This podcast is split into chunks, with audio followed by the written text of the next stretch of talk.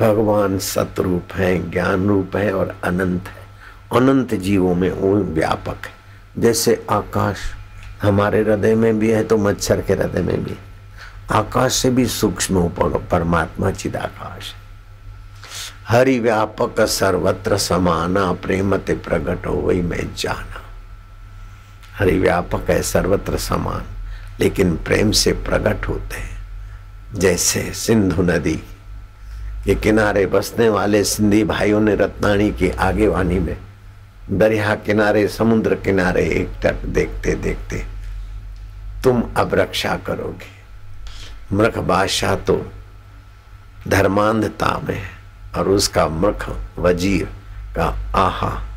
दोनों तुले हैं कि हिंदू धर्म नष्ट करना है, लेकिन प्रभु हिंदू धर्म नष्ट हो जाएगा तो अवतार होना बंद हो जाएगा। मानवता की महानता उजागर करने वाली रीत रिवाज सब चली जाएगी। आप ही धर्म की रक्षा के लिए युग युग में अवतरित होते हो। किसी भी रूप में प्रभु हमारी रक्षा करो। रक्षमाम रक्षमाम, ओम। फिर शांत होते तो इंद्रियाँ मन में गई और मन बुद्धि में गया और बुद्धि भगवान में शांत हुई। वही भगवान की सत्ता से अवतार हुआ। उसको बोलेंगे झूलेलाल अवतार। अवतार में और जन्म में क्या फ़र्क होता है? कर्म बंधन और वासना से जो पैदा होता है, उसको बोलते जन्म। और अपने आप को ज्यो का त्यों जानते। अब प्रकृति को वश में करने की ताकत आई। फिर भी किसी के भलाई के लिए नीचे आए तो हो गया अवतार। जैसे राष्ट्रपति ऑफ़िस में आते हैं और ऑफ़िस के काम काज में किसी बाबू के साथ उसका हाथ बटा के उसको लाइन दिखाते हैं। अथवा कोई महान संत भक्तों के बीच आते हैं और माला जपना सिखाते हैं और भक्तों के बीच बैठ जाते हैं। तो ऊंचाई की अनुभूति वाला सामान्य लोगों के बीच आए, उदारता से उसे बोलते अवतार। अवतरती इति अवतार। तो रावण का निमित्त लेकर, कंस का निमित्त लेकर जो अवतार हुआ, उसको बोलते नैमित्तिक अवतार। मृख बादशाह की दुष्टता को दूर करके और सिंधी लोगों को आत्म प्रसाद देने के लिए जो अवतार हुआ, यह है नैमित्तिक अवतार। और कभी समर्थ रामदास, कभी तुकाराम, कभी रमन महर्षि, कभी लीलाशाह बापू, कभी कोई संत समाज को उन्नत करते हैं, उनको बोलते नित्य अवतार। तो भगवान का वो ज्ञान, स्वभाव नित्य प्रकट होता रहता है, जिन संतों में वो नित्य अवतार। और किसी विशेष निमित्त को लेकर प्रकट होता है, उसको नैमित्तिक अवतार बोलते फिर द्रौपदी की साड़ी दुशासन खींच रहा है। द्रौपदी असहाय हो गई। द्रौपदी ने इधर का सहारा सारा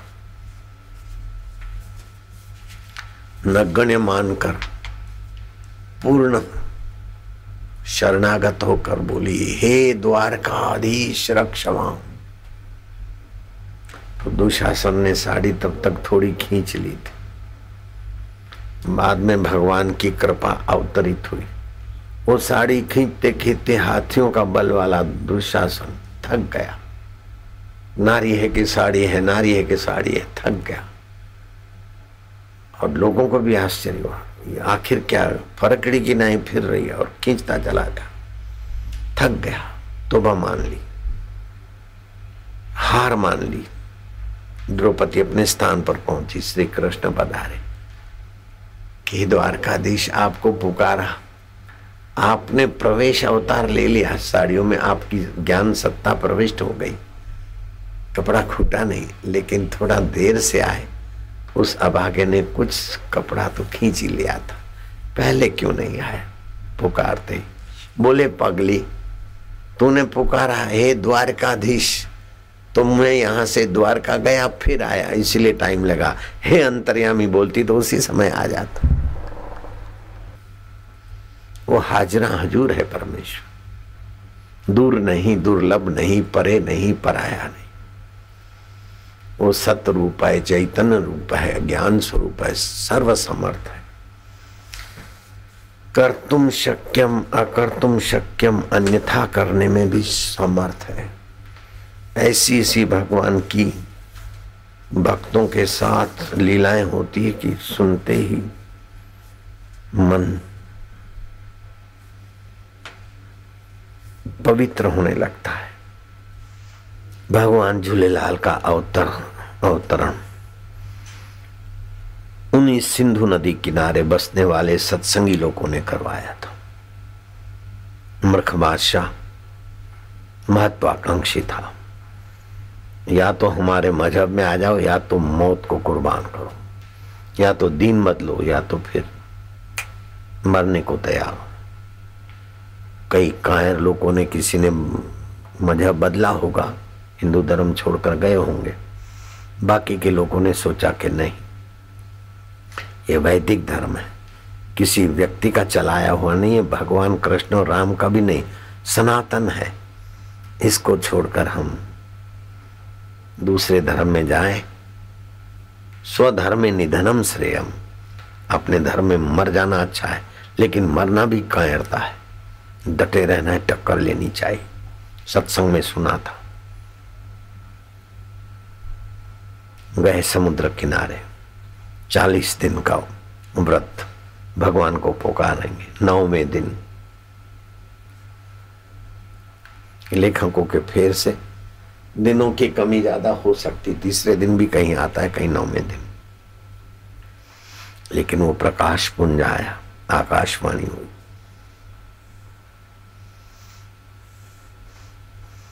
फिर तुम भूखे हो, ये प्रसाद खा लो, मीठे चावल और कोहर आदि मिश्री और नारियल। मृख बादशाह को बोल दो, मैं नसरपुर में रत्नानी के यहाँ आ रहा हूँ। भगवान का अवतार हुआ